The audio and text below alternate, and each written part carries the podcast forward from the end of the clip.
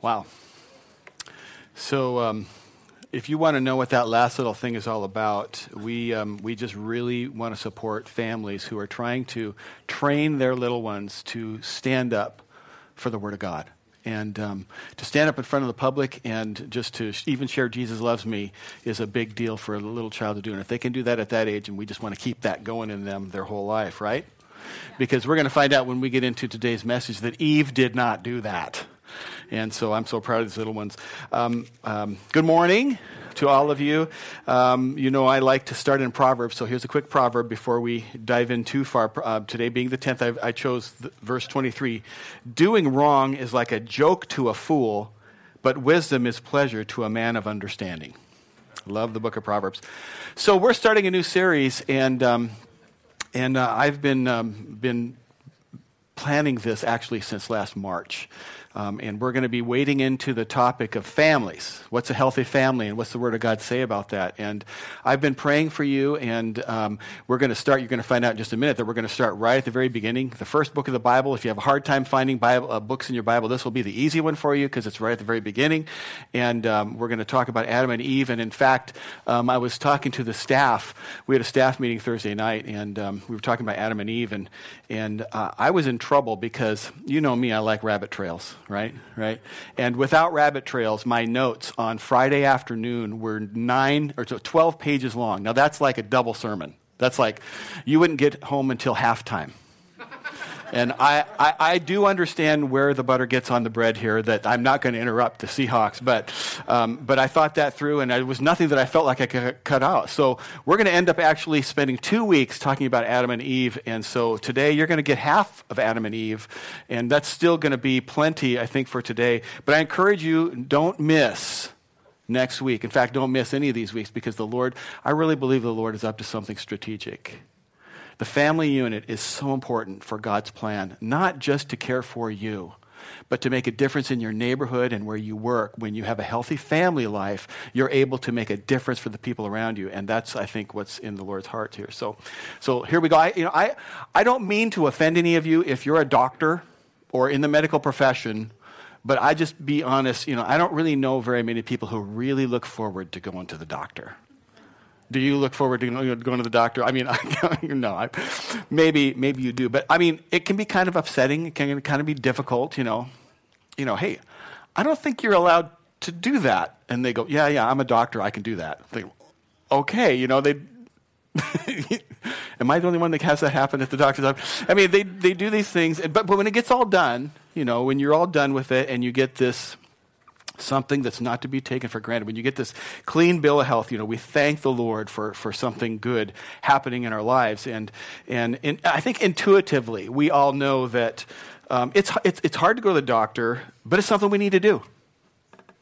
You know, any person who um, is involved in the health profession at all will tell you, you know, if you've got a serious problem, take care of it. And early detection is a big deal, right? Taking, finding out things when they're small to fix them. It's no fun to go to the doctor. I don't like doing, doing it, but I do it because it needs to be done, right? Although I'm a little late, I haven't had my exam this year. I'm probably I better get it on the calendar. But usually once a year I go and I let them poke me and prod me and bleed me and all that stuff they do, you know, like, okay, whatever. Um, and we understand that physically it's good for us. We get that physically do we always make the connection that that's also healthy for us to do at a spiritual level or even a relational level? I mean, I mean, uh, I'm just hoping that that you don't come to church hoping for some, you know, shallow presentation that's somehow going to give you a pep talk that'll last until Tuesday. I hope that when you come here, you come hoping not that uh, something I say, but something's going to happen in this time that you've just decided, I'm going to allow my heart to be available to the Holy Spirit, that the Holy Spirit will do something to build you and to shape you. Because God loves you and He thinks about your future and He has a hope for you. And these things about your tomorrows that are so important to God. And uh, it's really good and healthy that you make yourself available. Thanks for doing this, by the way. I don't take for granted that you come and spend an hour and a half on a Sunday hanging out with the body of Christ. It's, it's healthy, it's righteous, it's, it's scriptural, but I'm grateful. I'm grateful that you do it. Look at each other and go, He's grateful. You can, yeah, it's nice to be. It's nice to be appreciated, isn't it? Anyway, okay. So, I mean, um, and, after all, we have this problem I don't mean to include you in the group, but I'm going to include you in the club. We have this problem. It's called sin. We have a problem, and this sin is a problem for us. And um, I mean, I, I desperately need God's forgiveness. I do.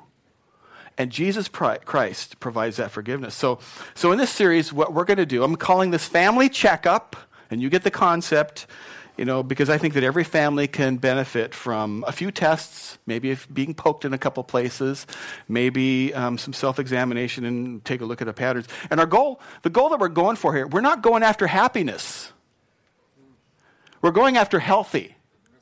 Okay, so um, we're going after healthy here, and uh, we're going to take a look at the way our families work and um, the way we handle some things in our marriage, and maybe some of our parenting strategies, and how we handle with our extended family, and you know whoever that might be. And we're, we're going to lay a foundation for all of that right at the very beginning of the Word of God in the very first book, Genesis one. And um, although I'm going to try not to go on rabbit trails. I'm going to start with a rabbit trail, okay? This has nothing to do with the message, but I can't help myself. I don't come to Genesis 1 1 very often, but here it is Genesis 1 1. In the beginning, God, and I love this. There's, this is just, there are no proof texts here. There's no, here's five reasons why you should believe this.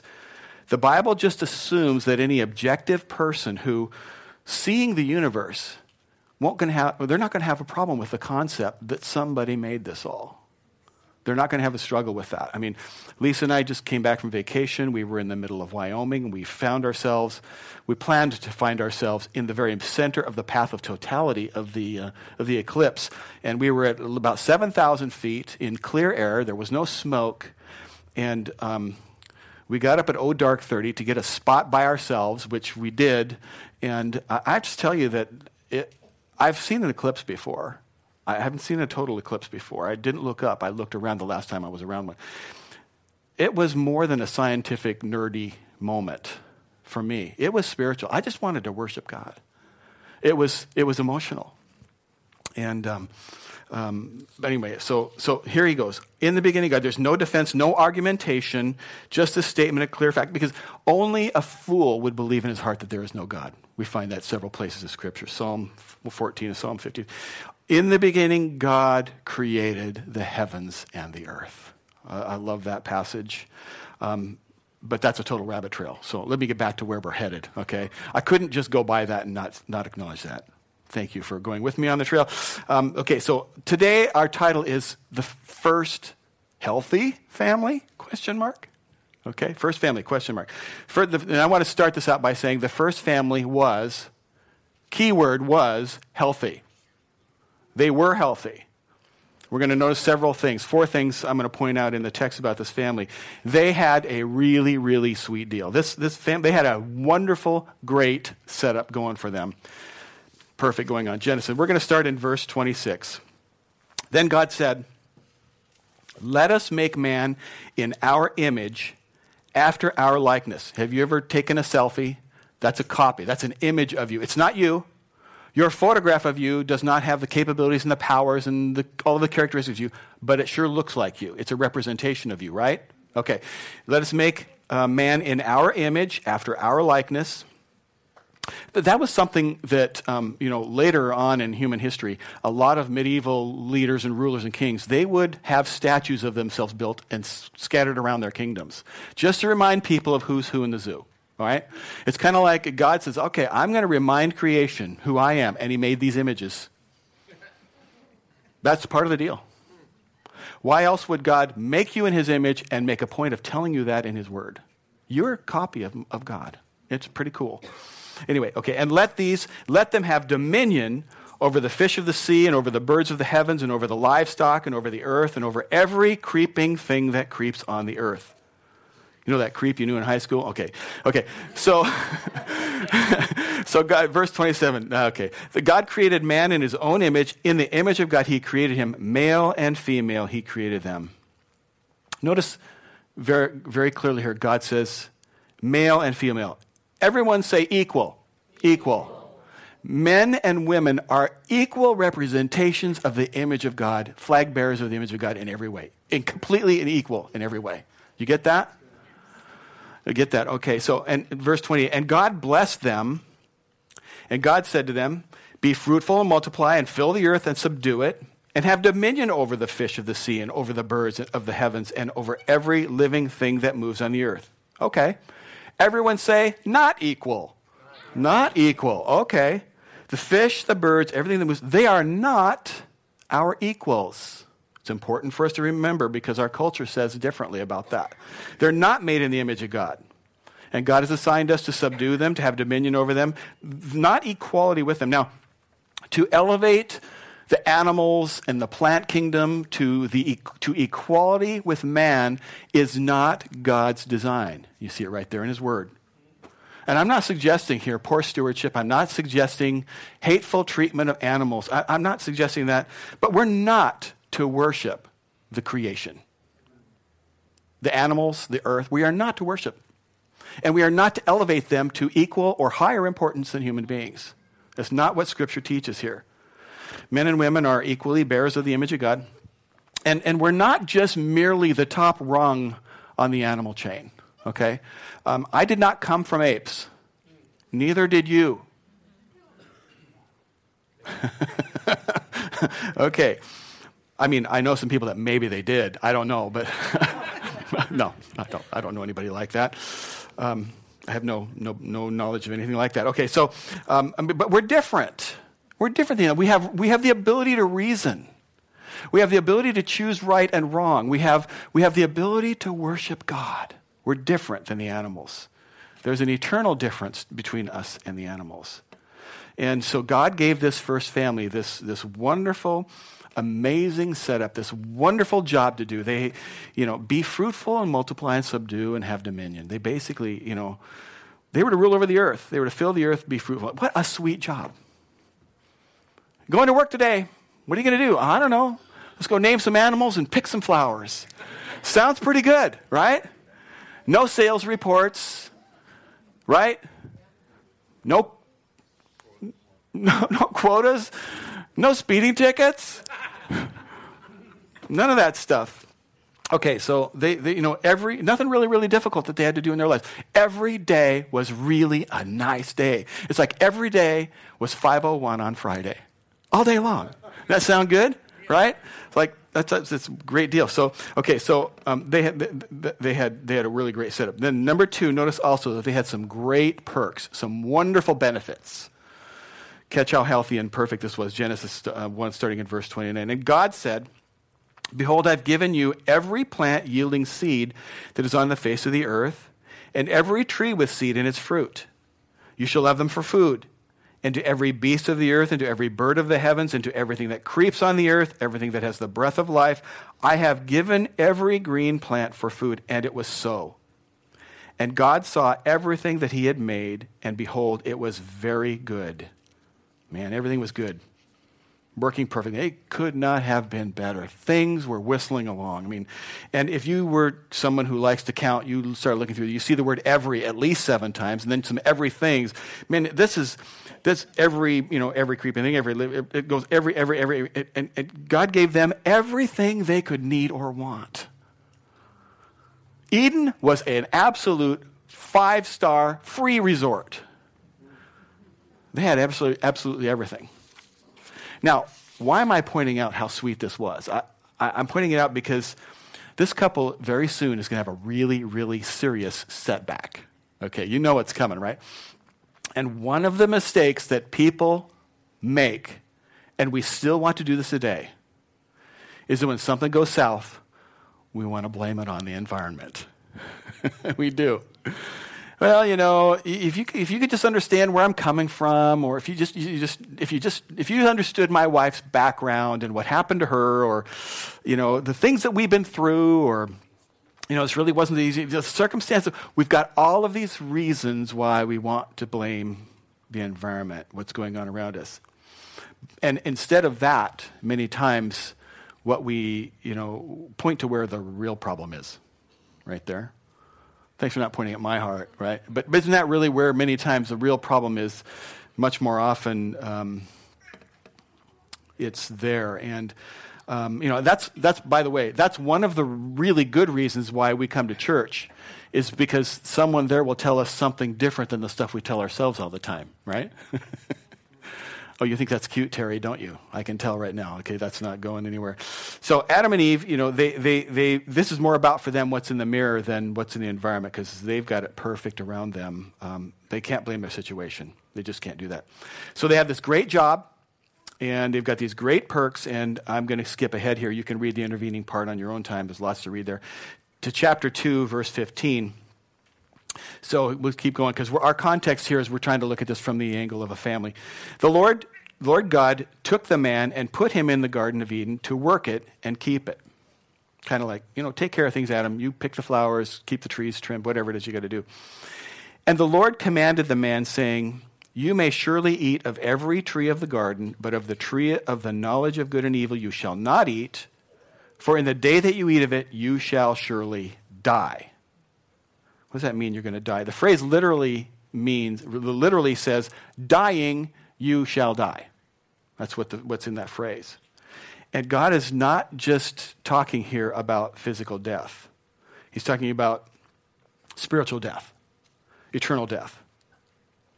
And now, now, now look up at me, make sure you catch this.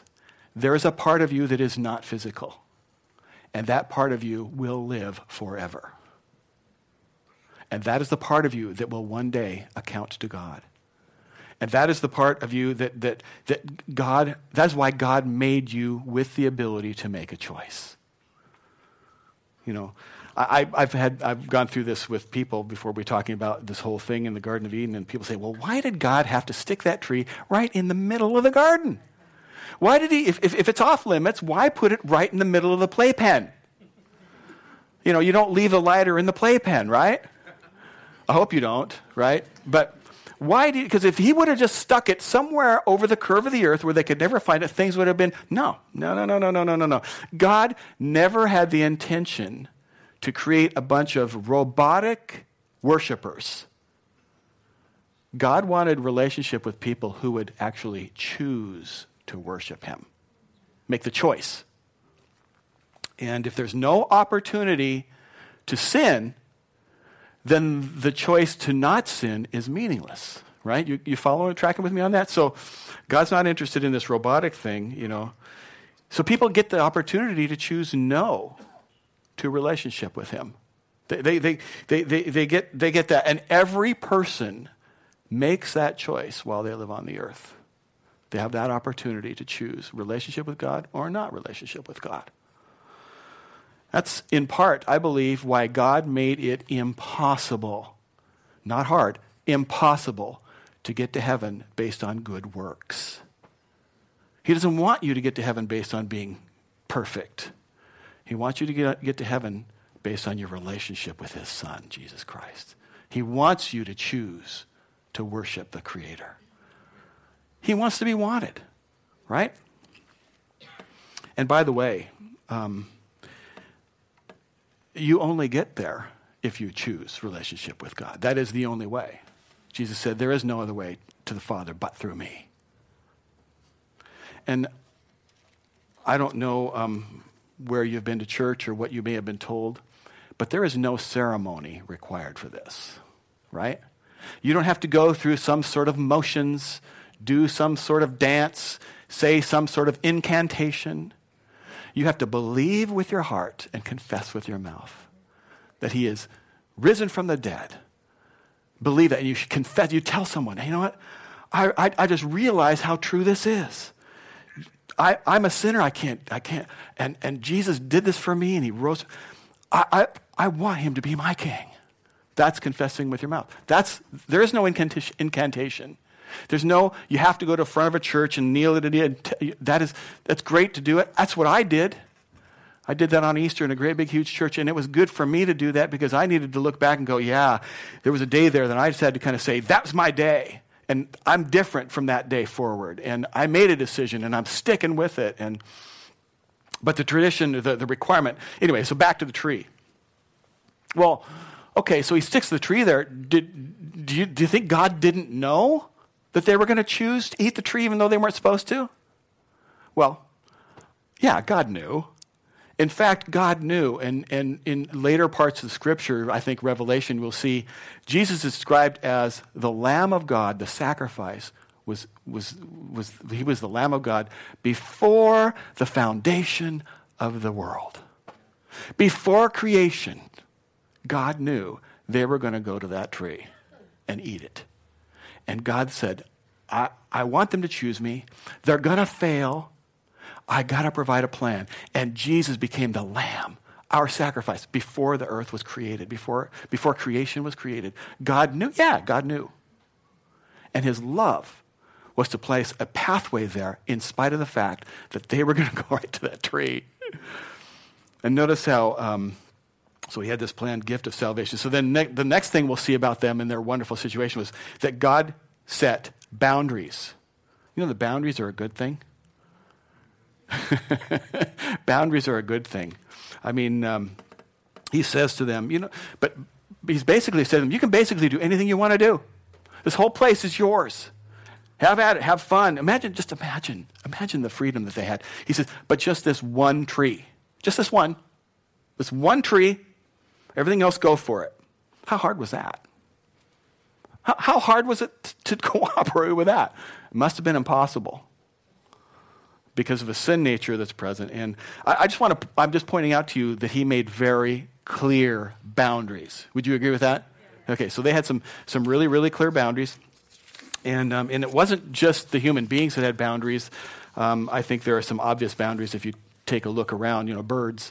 Birds fly in the air, they don't fly off into space, it would kill them. I don't think they have enough lift. That's a nerdy thing to say. They, they don't fly into rocks because it stops them and it hurts them. Fish, they stay in the water. I mean, it's, it's typical for God's creation, for all of creation, to have boundaries. And you and I have boundaries. And, um, you know, listen, life works great, family works great, marriage works great, parenting works great when we stay within the boundaries that God prescribes. But when you start coloring outside the boundaries, things can start to go sideways in a hurry. And okay, so this family, they were a healthy family. They had a great job, they had great perks, they had boundaries. And catch this what else said. They had each other. Verse 18. Then the Lord God said, It's not good that the man should be alone. I will make him a helper fit for him. That word fit, um, other translations say comparable, suitable. Um, and I think we need to, and I think our culture needs to get back to this that men and women complete each other. We complete each other. I mean, that's God's design. Right there. You see right there God's design. One man with one woman for a lifetime. That's the design. I think you, you probably know where I'm going with this. Two men, that's not God's, that's, that's not his design. It's not right.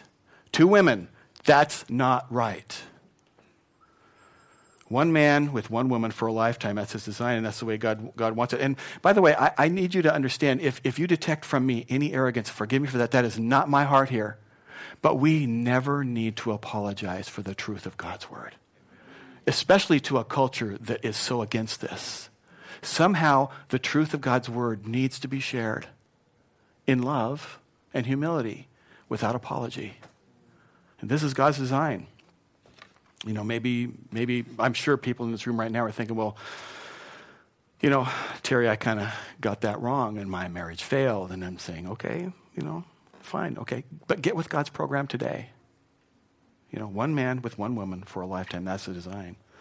I, I believe the scripture demonstrates that um, a man is more with a godly woman than he would ever be by himself. And a woman is more with a godly man than she would ever be by herself.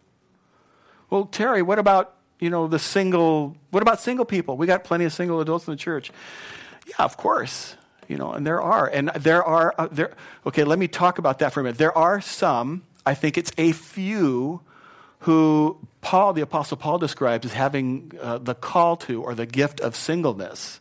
And there are some. And and uh, he described that as people who God calls and gives the ability and the gifts to somehow concentrate and focus their, their lives and those gifts towards ministry and, and, and, and, and to advancing the kingdom. Jesus himself was a single person, right?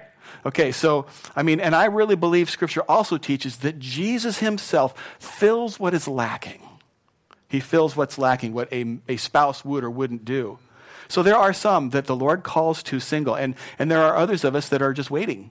You know, we're waiting for who the Lord would bring to us, or we're, we're at a place in life where, um, where that may be more in our rear view than it is in our head, uh, in our, in our windscreen. And, and um, I think the Lord will complete. The Lord is complete. And, and, and for their completeness, people that are single need to look to the Lord. And to a degree, the church and their extended family. This needs to be a place that absolutely cares for and nourishes and cares about people who are single and what they need in terms of what, what the body of Christ should be to them. And especially widows, church. I think you do a pretty good job of that, but I want you to know that's my heart. Our church needs to be that. Um, and, um, you know, and, and then occasionally I'll run into someone who won't say it like this, but this is what they're saying. Well, you know, okay, well, I've been with her for quite a while now, and I think I'm ready for something new. if you think that, you are setting yourself up for a world of hurt. You will never recover from that decision. Never. You, you will get there and you will find yourself facing a whole new set of strengths and weaknesses. And listen, I'm going to put this in the context of talking to a man, but this is easily applied to a woman. I want to tell you about the person you fell in love with. That person still has the qualities and the characteristics that you fell in love with originally. They're still there. They're still there.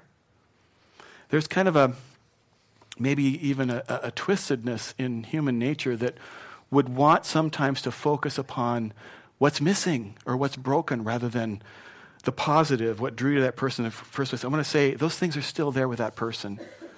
There's a proverb that speaks to this Proverbs 5. Um, Let your fountains be blessed and rejoice in the wife of your youth a lovely deer, a graceful doe. Let her breasts fill you at all times with delight. Be intoxicated always in her love. Very graphic picture. I love this. Why should you be intoxicated, my son, with a forbidden woman and embraced in the bosom of an adulteress? For a man's ways are before the eyes of the Lord, and God ponders all of the guy's paths man, woman. The iniquities of the wicked ensnare him, and he is held fast in the cords of his sin. He dies for lack of discipline, and because of his great folly, he is led astray.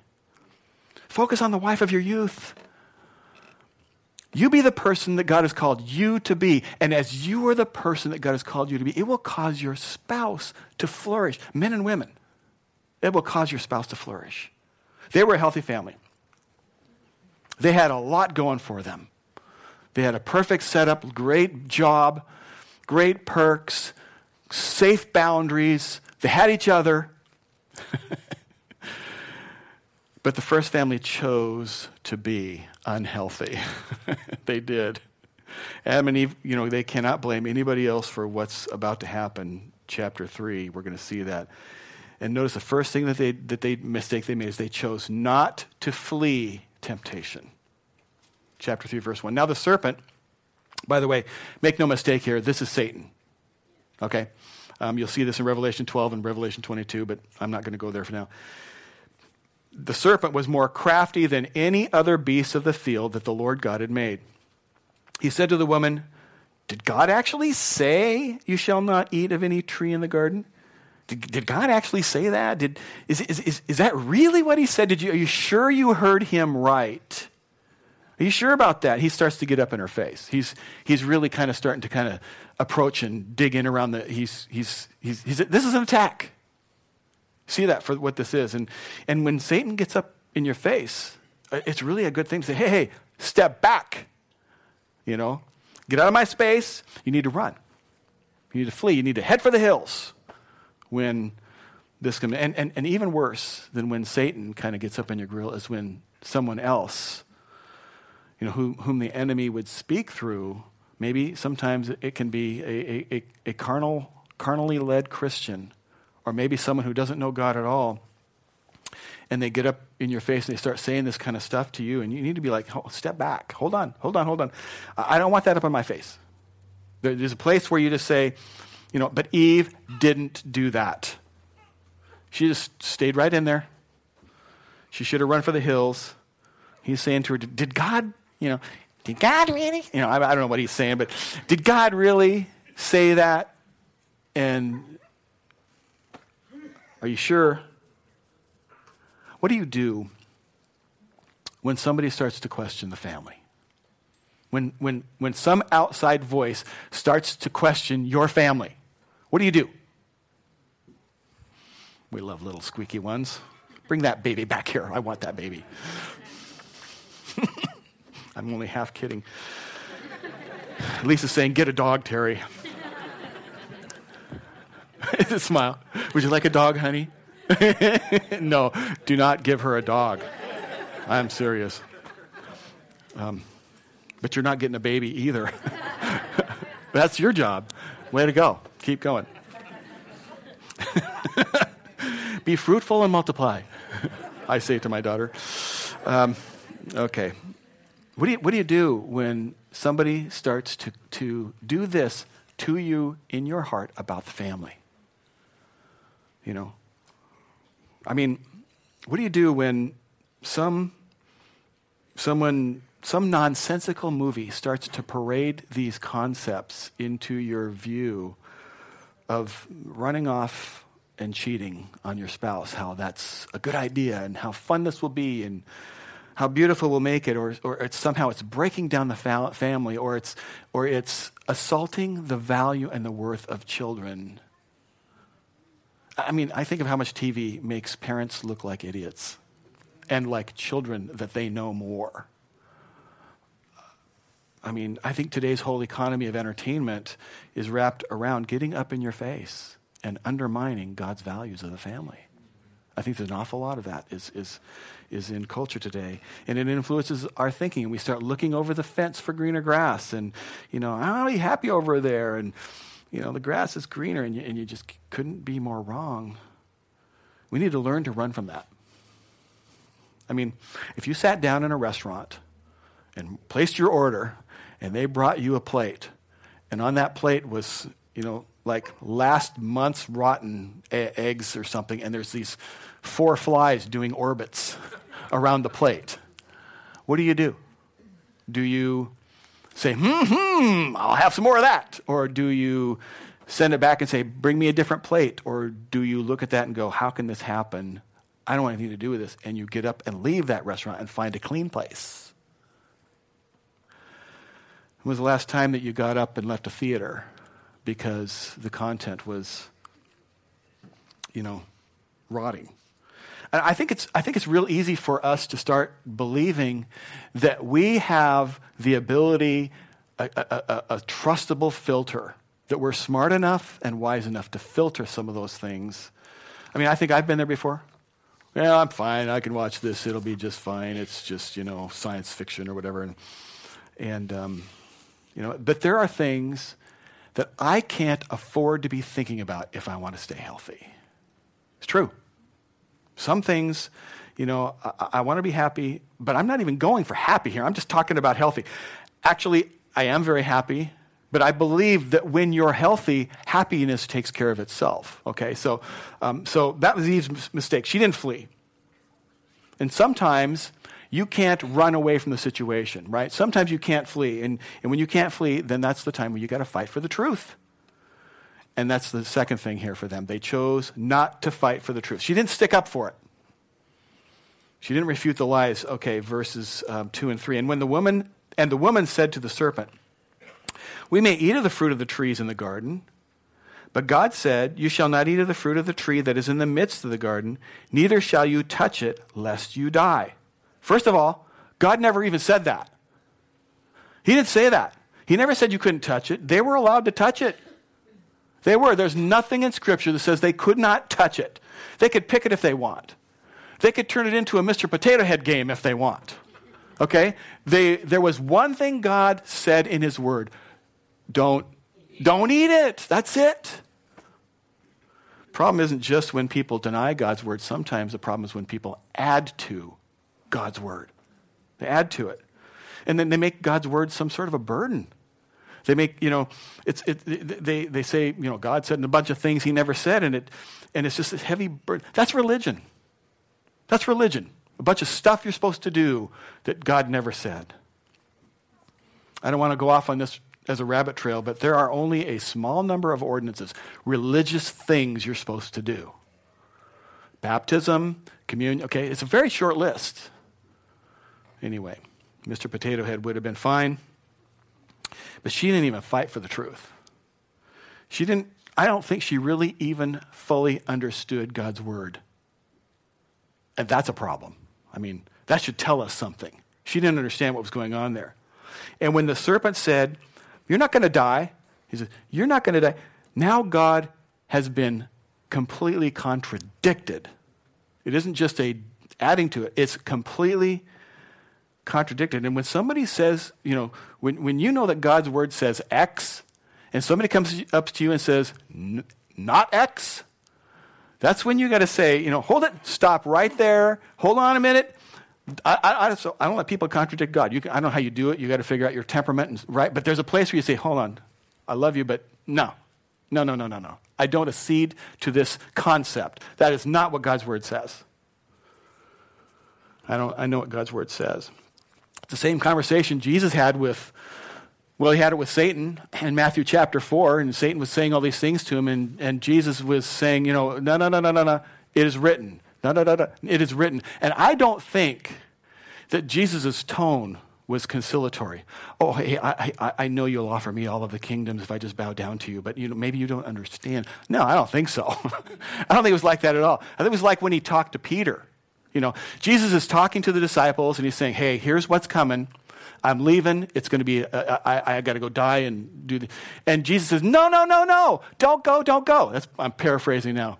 And Jesus, Peter's saying this, and Jesus doesn't say to, hey, Pete, Pete, Pete, Pete, I know you don't understand. Settle down now. It'll be, he doesn't say that. He says, get behind me, Satan, to Peter. Wow. It's okay to be direct if you're Jesus, I guess. And it's okay for us to be direct too. It doesn't have to always be this, this conciliatory tone. Jesus set the examples. And of course, his tone was love. And Peter had no question that Jesus loved him. You got to be able to pull the love off equally with the tone. If you can't pull the love off with the tone, here's what Scripture says you are you are a banging gong, a clanging cymbal. Nothing against our, I love our percussion stuff. But you know when if you if, if, if, if, during worship you could stick your head in here, like right next to this thing, when he was going wang, you would not appreciate that cymbal. you wouldn't. And that's what it is if you try to use the tone without the love. You know, we're called to be salt and light. That's this tiny amount of, of salt and this much light. We get the recipe wrong. We want to be this much salt and this much light. Anyway, so get the proportions correctly and it'll be great. But it wasn't some nice, sweet tone. And, um, you know, I think, I think it took, humanly speaking here, I think it took everything Jesus had in him to keep his eyes fixed on that cross. He was facing something that was not easy. And he could not afford to have the people around him who were supposed to be supporting him putting doubt into his mind. And he just says, Hold on, hold on, Peter. No way. No way. And, and guys, hear this. It takes everything in you to be the man of God that God has called you to be. Everything. Ladies, it takes everything you have to be the woman of God that God has called you to be. Can't afford to have this stuff. If, you, if it, it takes to be the son of God that God has called me to be, the, to be, to be the husband. It takes everything in me. Can't afford to have a bunch of people in my face telling me stuff that just isn't true. And when, when you can't run from the temptation, you got to stand for the truth. You got to fight for the truth sometimes. Sometimes you got to get out of your chair and you got to get a little bit sideways. Sometimes. Sometimes you got to do that. You know, people putting nonsense in your head. Hold on a minute. Hold on a minute. That is nonsense. Love you, but that's nonsense.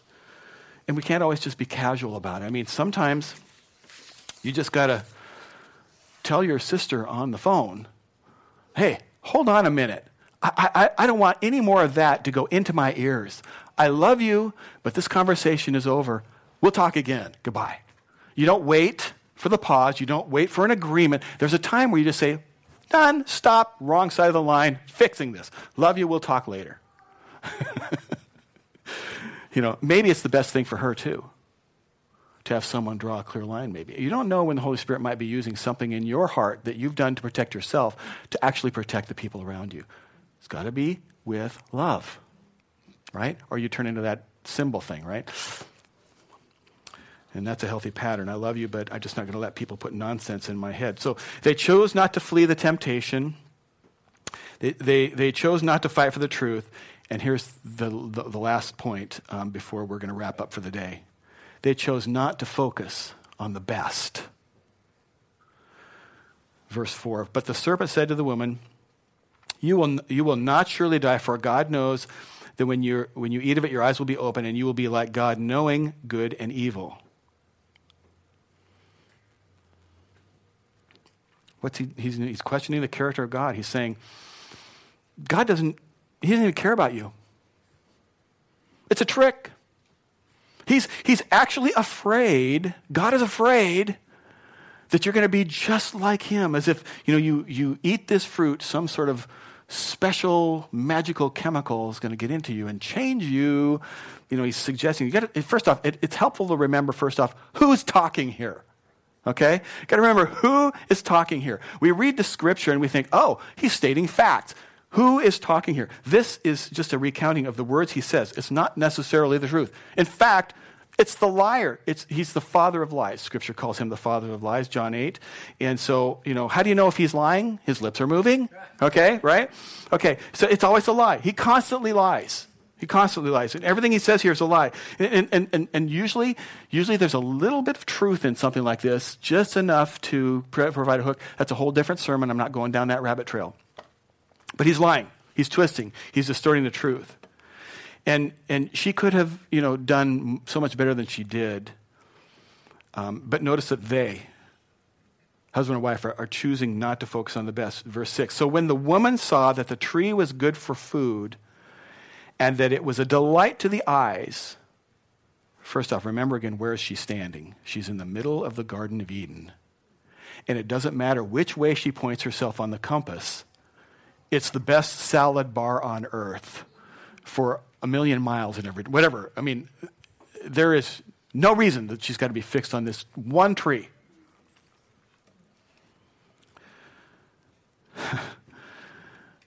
and, and, and, that the tree was to be desired to make one wise, she took of its fruit and ate, and also gave some to her husband who was with her, and he ate. So there it is. In the middle of everything God gave them, in the middle of everything, this beautiful place, and she saw that the tree was good for food. What does that tell you? God, forgive us for our tendency to be dissatisfied with what we have, with, with the good things around us. Forgive us for, for failing to believe that the good things that you've put into our life are already right here. It's right in front of us. It's, it lives at your house. You know? Give yourself to what you have and be content with it and, and, and, and believe that happiness is not somehow out there. So she chose not to focus on the best. She had, she had all of this wonder. She had God's best, it was right there for her. God's provision was all around this woman and this man. And every single adult hearing this has to capture this. She had already been given everything she needed. She should have rejoiced with that. Instead, she got sold on the idea of something more, something better, something different. And she chose not to focus on the best. How big a deal is that? Well, that's right where we'll pick this up next week. I, I, want to tell you that uh, next week we're going to talk about what happened in their soul and in their family as a result of the choices that they made.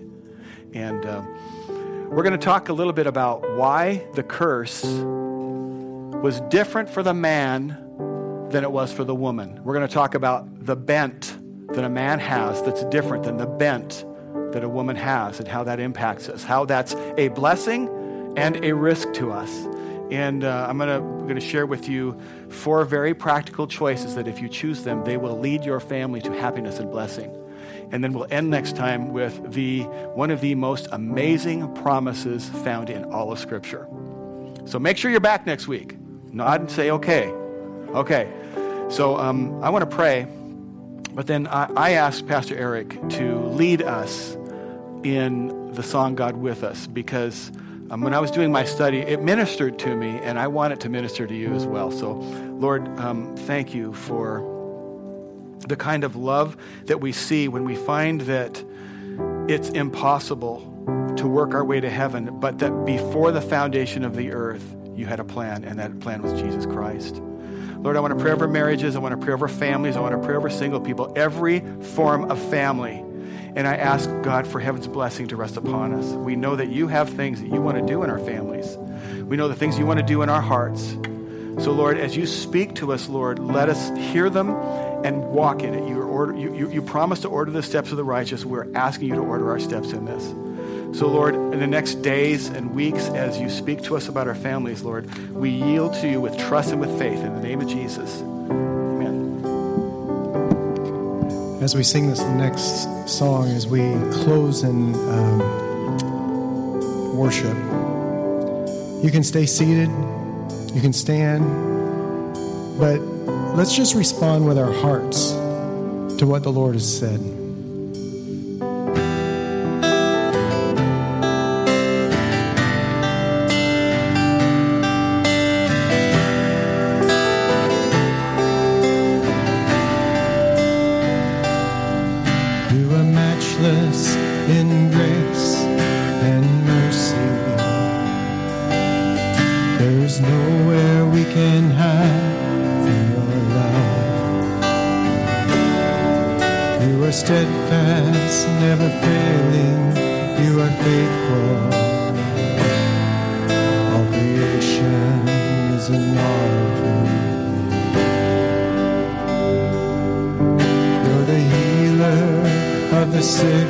and the broken. You are comfort for every heart that mourns. Our King, our Savior forever. In eternity we will see of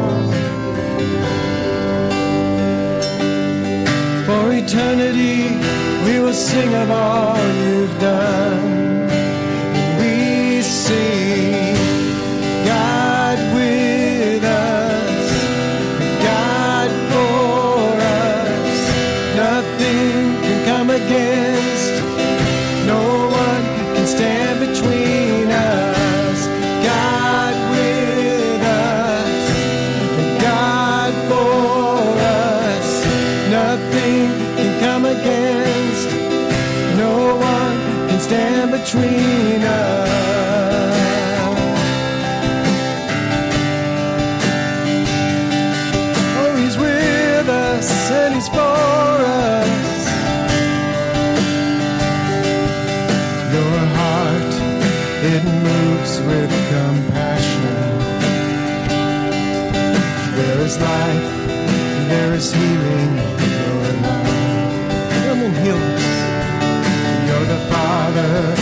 Son, the Holy Spirit.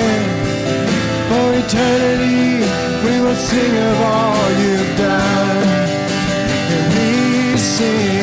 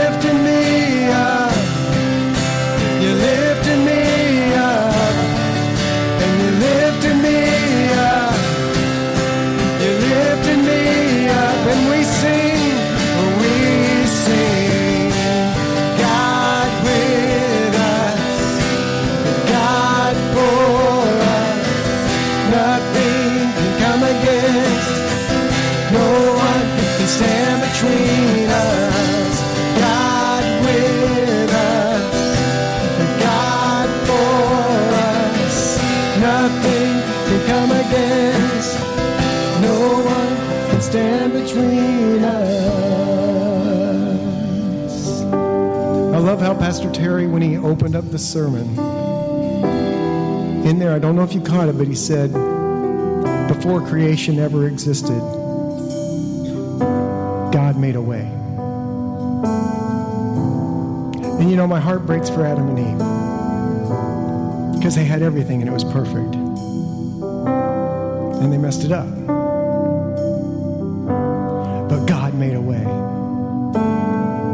He sent Jesus to die on a cross so that there is a way that once again man can walk with God. And if you've been walking on the road alone, you're not doing it because you have to. You're doing it because you choose to. I say that with all love. Because God made a way. And his name is Jesus. And he was pure and he was innocent and he was 100% man and 100% God. And his blood was spilled out so that we could have relationship with God and walk with him now. Amen. And it's easy, just like Pastor Terry said. Believe in your heart, confess with your mouth. I believe I'm a sinner. I believe I need a Savior. I believe Jesus is Him. That He died and He rose, and He's gone before me to prepare a place for me. And I choose relationship with God. If that's you, I'm not going to call you out here, but I want to encourage you. If you've never done that, you don't have to walk alone. Just do that. Just do that. And then when you sing God with us, God for me, who can be against me? It becomes a personal thing, right? So, church, as you walk out these doors, may you walk knowing that God's with you. If you name Jesus as your king, he's with you, he's for you. Nothing can stand against you. Also, as you walk out these doors, I would encourage you to go hang out with each other. I hopefully have Seahawks on DVR. You know, I praise God for DVR. I don't have to watch the commercials. But you go out the door, go to the cookie coffee room, go visit somebody. You know, I met somebody here this morning, a couple I'd never met before. Their names are the same as my mom and dad. Isn't that cool? I'll never forget th- those names, right? But God might have somebody He wants to introduce you to out there today also. Also, if you need prayer, uh, I have the prayer team up here to my right, your left. Come on up. These guys are really good at it. They want to pray for you, they want to pray with you, they want to do battle with you and just encourage you. And I'm telling you, you will be blessed to spend time with the Lord with them. Anyways, church, God bless you. Have a great week. We can turn on the lights and you guys can be on your way. And uh, go Hawks.